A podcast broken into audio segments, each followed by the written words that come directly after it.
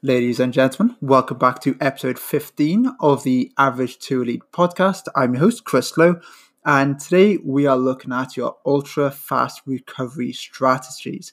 So, essentially, after you've finished a very difficult and depleting um, session, event, or game, how can we be at our best within a 24 to 48 hour period? So, we're really looking at how to restore uh, your performance capacity and essentially just return normal physiological functioning. So, again, you are not overly sore, you're not depleted, you're not dehydrated, and you're going to be performing at your best when it matters the most. So there's loads to cover today. And without further ado, let's get into today's show.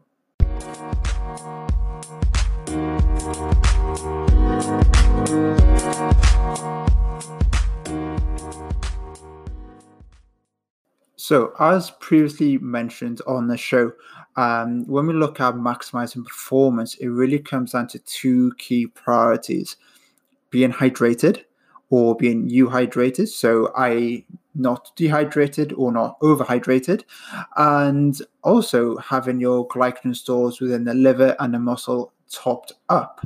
So, whenever we look at performance, we're also got fluid and carbohydrates. So essentially, when we're looking at recovering and being our best for the next session, we're really sort of playing on these two key areas. Now, when we look at your recovery strategies, it very much depends on three things. Uh, one, the type of exercise you're doing. Two, the difficulty and level of exhaustion or depletion. And three, the time frame. So a lot of people ask me, you know, how do I recover from XYZ session? You know, if you're doing like a bro kind of bodybuilding type session, when you're doing three sets of 15 tricep kickbacks and getting a good pump, um, you know, you really don't have a recovery demand there. It really isn't much at all. I'm talking about if you've just played a game of football, a game of rugby, you've just done a marathon, you've just done a hundred mile bike ride, all these kind of big, um, you know, stressful events to the body this is what I'm really talking about here. Um, so when we look at the sort of the main areas with regards to the uh, principles uh, very much dependent on like the level of exhaustion. Again so if you did you know a few sets in the gym you know you're not going to be overly dehydrated. Um, you know glycogen stores in the muscle and liver aren't going to go down so much. So we don't really have any urgent recovery demands. Likewise if you just done, you know, a 75, 100, 125 mile bike ride, you done half a marathon, you played a game of football, rugby, you know, your glycogen stores are going to be pretty low. You would have had, you would have lost a lot of fluid during that uh, event or session as well. So your recovery demands are actually going to be very quite big. And likewise, the time frame, you know, we're looking at your acute recovery strategies here today. So this is you being at your best within a 24 hour period um, you know, if you, you know, if you do a, uh, or should we say, if you have a game of rugby and you're not playing for another seven days, your next training session isn't for another sort of four to five days, your recovery strategies aren't that urgent. But if you are, you know, if you've had a really difficult and demanding rugby game on a Saturday and you're back in training on a Monday and it's going to be a tough day, it's like, okay, we probably need to look into this in more detail. If you're doing a cycling event and, you know, you got, um, you know, say 50 to 75, 100 miles every single day, okay, you're using exactly the same muscle groups within a 24 hour period, and your recovery demands are actually very, very high. So there's a lot of context when it comes into the whole recovery um, strategies here. So what I'll talk about today are, should we say, if you are, you know, very depleted and dehydrated, how we can, um, you know, rescue this so you're going to be fully topped up going into the next session or event. Uh, if you're doing anything that's with regards to difficulty, we can adjust these guidelines downwards um, so you don't actually need to fully uh, implement everything, but you still need to be th- um, using this level of thinking and understanding with regards to your own uh, nutrition programming. So when we look at uh, our recovery strategies, then it really is the two R's of recovery. You may have heard me speak about the three R's of recovery, but I'm going to keep protein off the list for today, um, which I'll cover uh, later on in the podcast. But the two main R's of recovery that we're going to look at are your replenishment and your rehydration, so carbs and fluid. So if you look at replenishment to start with, so this is your carbohydrates, your total daily intake is still the number one priority here. I how many carbohydrates are you having within a 24 hour period? That's really going to dictate how replenished you're going to be the next day. And also, we know that glycogen replenishment can only be optimized when you're at calorie maintenance. So if you've burned 4,000 calories, you have to consume that 4,000 calories back. If you're in a calorie deficit, glycogen replenishment is not going to be optimized. I, the tanks are never going to be topped up to the place where you need them to be going into that next session. So this is why calorie deficits and fat loss phases during performance phases are not conducive in the slightest. So, if you are in a fat loss phase and you have really high um, training and recovery demands, you know, you really got to think about your approach and the whole periodization to your week and to to your year essentially, um, because if you got congested fixtures like many people will have now, um, sort of post COVID when uh, the you know the season's restarting, it's probably not the best time to be in an aggressive fat loss phase because your recovery is not going to be optimized in the slightest. So, long story short, when it comes to optimal performance and optimal recovery, we cannot be in a calorie deficit. We have to be at calorie maintenance. So, we're meeting the body's demands. Now, once you're eating the right amount of calories for that day, and you're most likely going to be eating the right amount of carbohydrates for that day, we can then look at the nutrient timing. Now, nutrient timing has kind of been here, there, and everywhere with, with regards to sports nutrition. Um, you know, initially it wasn't important, then it was really, really important, and then it kind of got pushed aside, saying like, "Nah, it's not really that important." Where I'm here to tell you, for athletes looking at glycogen replenishment or optimizing glycogen replenishment, um, it is very, very important because we know that uh, your glycogen replenishment is something called biphasic in nature, is in two parts. Now, the first part, which probably lasts about four hours, about three to four hours, is um, essentially a period where we can get accelerated rates of glycogen replenishment.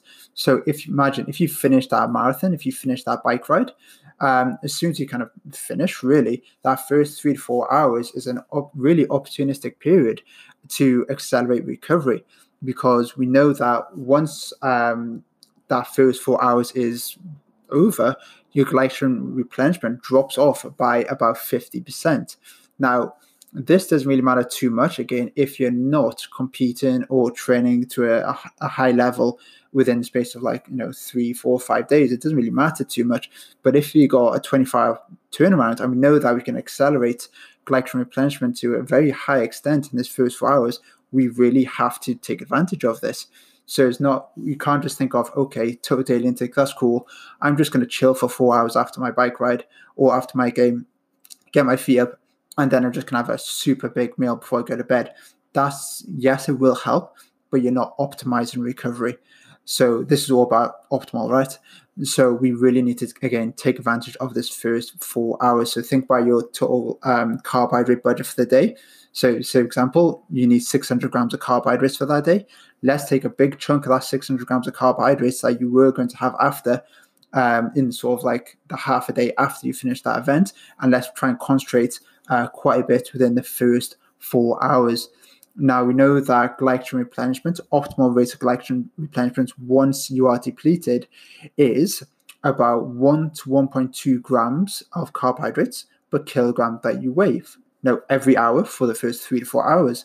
So for a 70 kilo cyclist, this is going to look something like anywhere between 17, 84, 85 grams of carbohydrates per hour. So imagine you finish your race or that event or training session, you get in a carbohydrate um, sort of dose, wait 60 minutes, have another one, wait 60, have another one, wait another 60, have another one. So it is a lot of carbohydrates within a short period of time. So you're really looking to try and drip feed it throughout um, these first four hours. Yes, you can do, uh, like say, a bigger carb meal uh, straight after, wait two hours, have another one, wait two hours, and so on. Um, but what's perhaps been shown in the research is that perhaps evenly distributing it is going to um, offer superior rates of replenishment. Now, if we think of how many carbohydrates is, this is, you know, you're looking at you know four to four point six grams per kilogram of carbohydrates within four hour period. That's a shit ton of carbohydrates. And again, this is for if you are completely um, depleted and you need to be at your best in the 24 hour period. This isn't for the person who's done a chilled out session, you know, a bit of a down session. This is from depletion. Now, we still uh, perhaps use this way of thinking in terms of periodizing our carbohydrate within our day. However, uh, we don't have to go, you know, full uh, replenishment. We just take um, the key kind of points from this. Now, when we think of food choices um, in regards to carbohydrate food choices, you know, we actually have to be quite clever here again. Like you're not going to have potato every hour on the hour. You know, there's too much food volume there, and that's going to suppress your appetite and therefore affect how much carbohydrate you can get in. So I just like to approach it from like a um, three source approach. You know, you've got your uh, solid food, semi solid, and liquid forms of carbohydrates. So you may finish that event appetite might be a little bit suppressed. Uh, we know this happens after intense exercise, so you might throw in uh, some liquid form of carbohydrates, and then you know you chill out, get all your kits sorted, you know, get in the car, travel home, what have you. Then when you get back, then an hour later, you have like a solid meal when your appetite is returned, and then you may have like a carbohydrate-rich snack, so that's semi-solid. Uh, an hour later, and then you might go in for like another solid meal again. So always think of like energy density foods here, or should we say high energy density foods? Because if you're going for low energy density foods, i.e., not many carbohydrates per 100 grams, think of, you know, potato again, for example, loads of food volume, not many carbohydrates. Where if you think of like Haribo, you know, you're going to get actually a ton of carbohydrates here for not much sort of food volume. So you can actually get this in a lot better, and that's going to help you hit a higher carbohydrate intake. So these are these are those periods where healthy isn't always optimal. You know, as long as you hit that carbohydrate quota, then that's absolutely fine. You know, I don't mind. This is where like, you know, if it fits your macros type of approach kind of works well. Um, just kind of re- thinking back to one study when they compared, you know, a McDonald's versus your guest sport specific foods, you know, your Gatorades, your protein bars, all that kind of stuff. You know, both had the same amount of carbohydrates, same amount of sodium, fluid, and everything. And um, their rate of glycogen replenishment was exactly the same and their subsequent performance was exactly the same as well. So it is really a case of personal preference when it comes to this. Um, obviously, I don't need to be tanking in McDonald's and shit like that after every single session or after every event. But you know, if um, the social occasion allowed for it, then you know you can factor that kind of stuff in, and knowing that it is actually going to improve glycogen replenishment. Um, by all means, you perhaps got the higher fat kind of content there as well, which can perhaps suppress appetite a little bit. And obviously, um, you know, if you do it over time, you know, it could just be a little bit too much of a calorie load there. But again, what this has kind of shown is that the carbohydrates you, or should we say, the source of carbohydrates doesn't matter too much as long as you can get them all, all in. So just to recap on that, it really is a case of, you know, glycogen replenishment is still a matter of total daily intake of both your calorie intake and then your carbohydrate intake.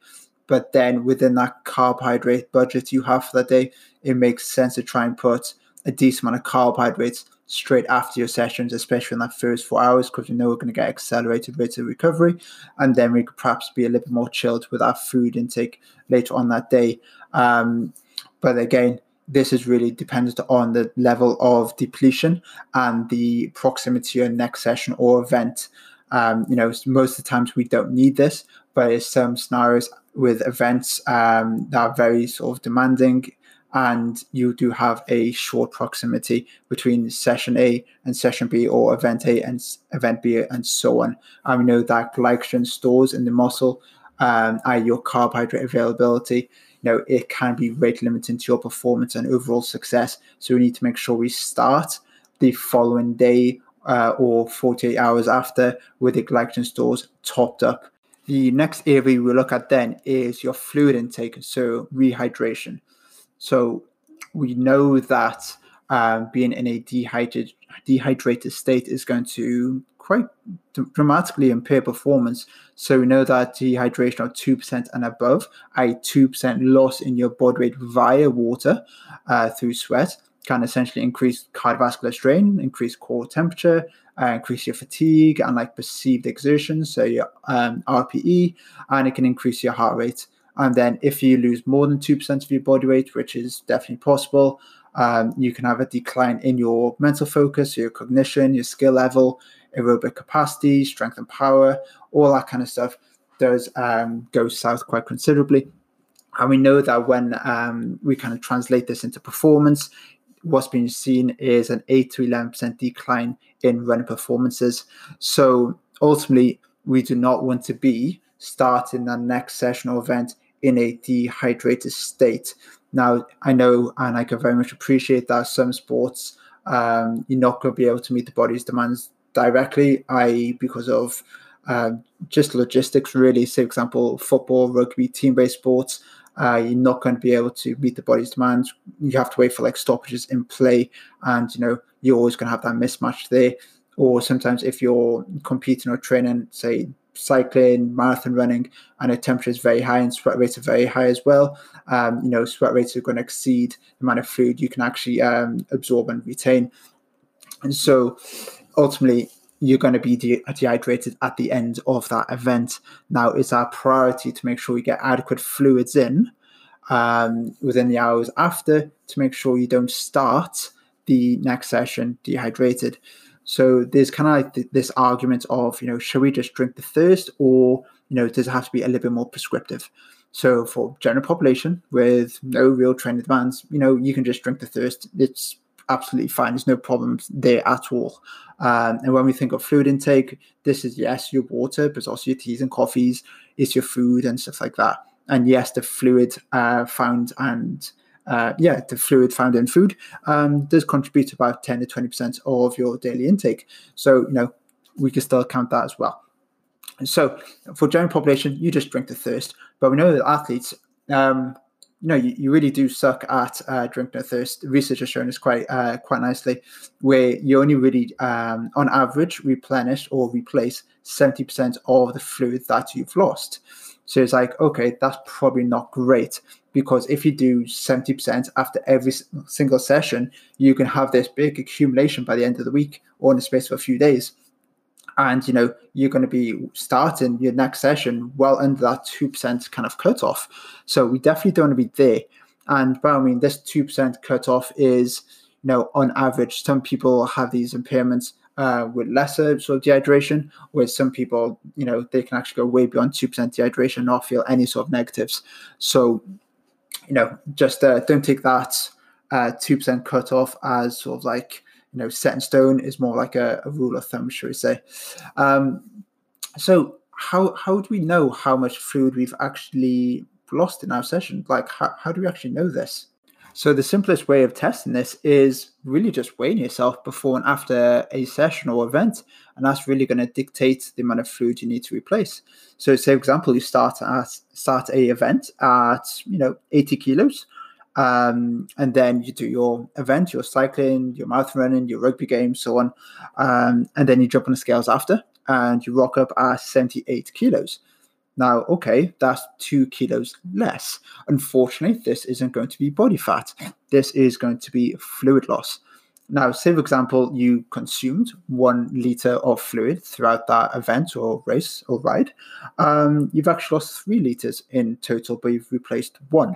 So what we need to do is basically multiply or should we say we just need to play the 150% rule so we need to multiply the that deficit by 1.5 so essentially you've the net loss is 2 liters so 2 kilos. We times that by 1.5 so therefore that is 3 liters. And we need to then have that over a 5 hour period which is averaging about 600 milliliters of fluid per hour. What we want to do is try and again evenly distribute it over that period and drip feed it. I don't want you to be necking in that three liters all at once because most likely you will not be able to retain it all. It's just going to stimulate urine production and you're just going to go to the toilet quite a lot. So what we need to consider as well is that this um, rate of sweat loss is very much going to be dependent on the type of activity you're doing, uh, the intensity, the duration, and the climate conditions as well. So, if you are doing events uh, of the same sort of nature and the same conditions and so on, that is pretty much a plug and play strategy. You kind of know. But if, for example, uh, the following week you're doing the same event, but it's you know five, six, seven, ten degrees colder, okay, that's going to affect sweat rates. Um, where likewise, if you're doing like a you uh, measured your body weight loss for a cycle one week, then next week you're doing a you know a trail run or something like that. You know, this could be completely different. So these rates of sweat loss are specific to those current circumstances. You can't necessarily just um, replicate it. Don't get me wrong, it won't be far off, but if you really want to make sure you cross all the T's and dot all the I's, you probably do it for a variety of sessions just so just so we can see where we're at. So, say for example, triathletes I work with will trial this for uh, a bike ride, a run, and a swim, weigh themselves before and after, and we got a good indication of rates of sweat loss in those sessions, given those intensities and so on, and therefore we know what the rehydration strategy is after that session as well. Then, when we look at the type of drink, we probably want to avoid just having water. We probably need to add either electrolytes or carbohydrates to that as well. So you might have come across terms such as isotonic sports drinks, hypotonic sports drinks, hypertonic sports drinks. So this is essentially the amount of carbohydrates they have within that solution. Now we know that in some extreme circumstances, um, people can essentially die from drinking too much fluid and too much water. So this is a from a term called hyponatremia, which is essentially the blood sodium levels getting extremely low and essentially they become too diluted and you, it can be fatal in some extreme circumstances. Um, so what we want to try and do is add in some form of electrolytes in it to start with and we also want to put some form of carbohydrates in there too because that's going to offer better fluid retention and overall improved hydration status. So when we put this into action we're very much going to relate this back to the carbohydrate section that first four hour period. So I love having and suggesting things like chocolate milk Yazoos and stuff straight after. You know, they're very palatable. They taste fantastic. Um, they offer, yes, carbohydrate, which ties into that first carbohydrate dose. Uh, we're also going to get fluid. I, for that example, if you want to have five to 600 mil per hour, those bottles are what 400 mils, pretty close. And you're going to get electrolytes and a little bit of protein in there as well. Now, when I say we don't have water, that's absolutely fine to have water alongside like a meal? Because that is actually going to be a hypertonic solution um, because you're going to have you know carbohydrates and electrolytes within that food. So that whole mixture or solution is hypertonic in nature. So what we need to try and do is avoid perhaps having water alone and perhaps just think of having a combination of carbohydrates, fluids, and electrolytes within that first four hour period or until um, you know you are fully hydrated or met that um, hydration quota that has um, been outlined by your pre versus post weigh-in. So right at the start, I talked about the three R's of recovery, and they are repair, replenish, rehydrate. We covered the rehydration and replenishment, but what about the repair? Now, why have I left this one out? So, repair obviously being protein. And we know that once you have protein in adequate doses, stimulates muscle protein synthesis, which is uh, the process where we repair and remodel that damaged muscle tissue so it comes back bigger and stronger, essentially. So, why don't we want to have this in here? Well, first of all, we do actually want to have it in here, but the evidence is very unclear whether having protein straight after um, that damaging bout of exercise or event or game is actually going to promote recovery and decrease muscle soreness within an acute period, i.e., under 24 hours. So, when we look at ultra fast recovery, it doesn't really make the list, so to speak. Know, we're always going to focus on hydration and fluid. That being said, we're still going to put protein in there because that is going to help initiate perhaps the longer term recovery of that muscle tissue um, and prevent sort of like maladaptation. So it's still very pragmatic to put protein in after um, your bout of exercise games and so on. In some scenarios, it can actually the additional protein, the carbohydrates, can accelerate glycogen replenishment. Um, but in this sense, we're really going to be using it to look at the longer term recovery of the muscle. It just because it won't really affect how you feel within a 24 hour period.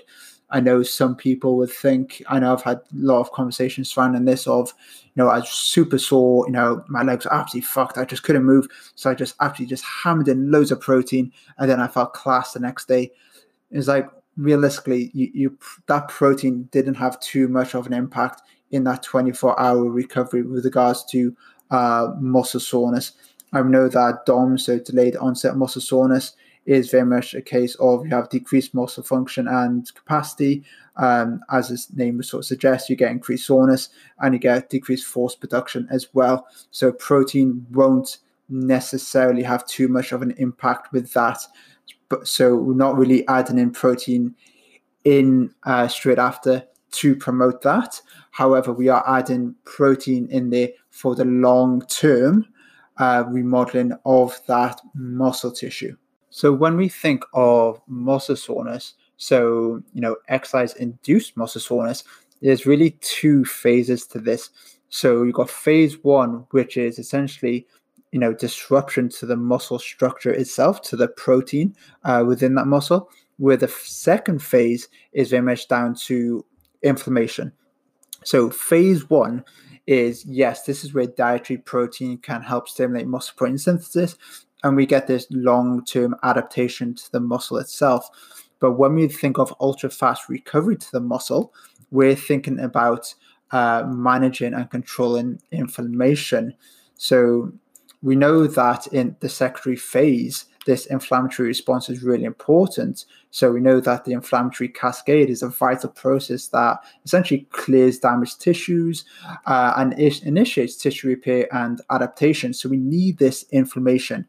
But if we have too much inflammation, I when you know the exercise stress impairs timely return to training or competition, or is perhaps detrimental to ad- adaptation, we need to put um, you know interventions in there just to dampen inflammation, so we can return to uh, competition and recover a little bit faster.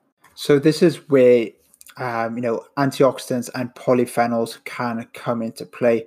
So things like cherries, blueberries, uh, pomegranates, uh, you know, cherries in form of tart cherries, all that kind of stuff can be uh, very beneficial in decreasing inflammation and the production of you know reactive oxygen species, so oxidative stress. So these kind of things are going to be very good for improving recovery of the muscle function uh, and overall performance whilst decreasing muscle soreness. But what we've got to watch with high dose antioxidant based supplementation is that if you have too much, it can dampen inflammation to a high extent and therefore remove uh, that sort of oxidative stress, that inflammation needed to drive adaptation. So, I like using these types of food products in high amounts after events and at games because the whole idea is that perhaps recover after a game and not necessarily to adapt. Where in the training week, I don't really like using these at all, just because um, our whole idea is to adapt and not necessarily recover. Although we do need recovery, but the whole idea is to drive adaptation from training sessions. So what I say is we don't particularly want to have these types of foods in super super high amounts straight after you uh, train in the week. If you're struggling to recover after your training sessions throughout the week and improve freshness 24 hours after, it could be very much related to overall diet quality. You might be in too much of a calorie deficit. Uh, your macronutrient ratios might not be quite right, or it could just be a big thing that your training load management is really poor. You're just doing a little bit too much, and you're exceeding your recovery capabilities. So I would look and address that first, but before looking into high dose antioxidant supplementation. Uh, but for after games, um, especially like rugby games, football games, you don't really know the nature of the game all too much until you do play it. Some games could just be far more strenuous than previous, and this is kind of like a spike in load, and you're just going to get uh, a lot of soreness as a result. So in this sense, we are just looking to put these foods high in antioxidants in after to decrease inflammation. Um, hopefully, not to the extent that we diminish uh, inflammation. We just want to try and dampen it so that recovery and overall muscle adaptation can um, take place. So we know from quite a few studies now that having um, things like tart cherries in high amounts uh, before and after events so such as marathons um, you know if, if you're doing some really high amounts of damaging exercise um, or strenuous exercise you know it can essentially accelerate muscle function and reduce soreness. You see reductions in indices of inflammation and an overall sort of positive effect on recovery. So what this has been um, shown and i kind of use this quite a lot with athletes doing say one-off marathons ironmans all that kind of stuff I will suggest taking tart cherries perhaps three to four days beforehand and three to four days after to improve uh, recovery that way. However, if you are a footballer, a rugby player, um, you know you're not necessarily going to follow this approach just because your whole season will be a case of just having this high dose antioxidant, so tart cherries every single day, and you'll get very bored of it very quickly. Um, so I don't really recommend having it all day, every day throughout the season uh, to get the benefits from it from that perspective. Plus, if as we mentioned, like it could potentially reduce um, adaptation if it over um, or should we say overly decreases inflammation. So it's probably not a good idea to have it every single day uh, throughout the season. So what I tend to do, again, this is anecdotally, there's no real sort of research to back this up, but after say a rugby game or football game, I would ha- suggest having a, a dose immediately after the game and then one before bed and then one the following day as well. So you are in a better state um, going back into training 48 hours after. Now, there's no real sort of research to back this up, but I kind of borrowed the way of thinking from these studies and applied it to more team sport specific um, practices. Um, and it seems to work really well, anecdotally anyway. And as we know from um, the sleep podcast I did, we know that having tart cherries uh, before bed because they are high in melatonin um, can improve sleep quality. So that could be a contributing factor there to overall recovery as well. So we know that these tart cherries could be pretty beneficial. Um, I'm not going to say that everybody should just go straight away and have them, um, but they are a tool in a toolbox. So, given that there's some uncertainty surrounding uh, the exact interventions regarding these polyphenol rich foods, um, I really like the a sort of uh, conclusion from a recent research paper uh, that basically suggests that, or should we say, quotes that pragmatically, a diet rich in polyphenols, i.e., fruit and vegetables, may be the best strategy to augment recovery from damaging exercise. So essentially, we can kind of get very good benefits uh, with regards to this perspective from just having a diet rich in fruit and vegetables, which again is not sexy or glamorous, is quite frankly boring. So again, eat your fruit and vegetables. I would always recommend eight to 10 portions of fruit and veggies per day in a wide variety of colors. So that is us for today, guys. I hope you found today's uh, podcast very useful and beneficial. Um, if you have any questions, queries, anything about that regarding this episode, just drop me a message in the comments below or just drop me a DM uh, on Instagram, and I'll happily get back to you there. And again, if you did find this podcast valuable and useful, um, please don't forget to like and share uh, because it really does help me massively with regards to growing this podcast and reaching more people, more athletes, so I can have more impact on their performance and their sporting career. So, guys, until next time, goodbye.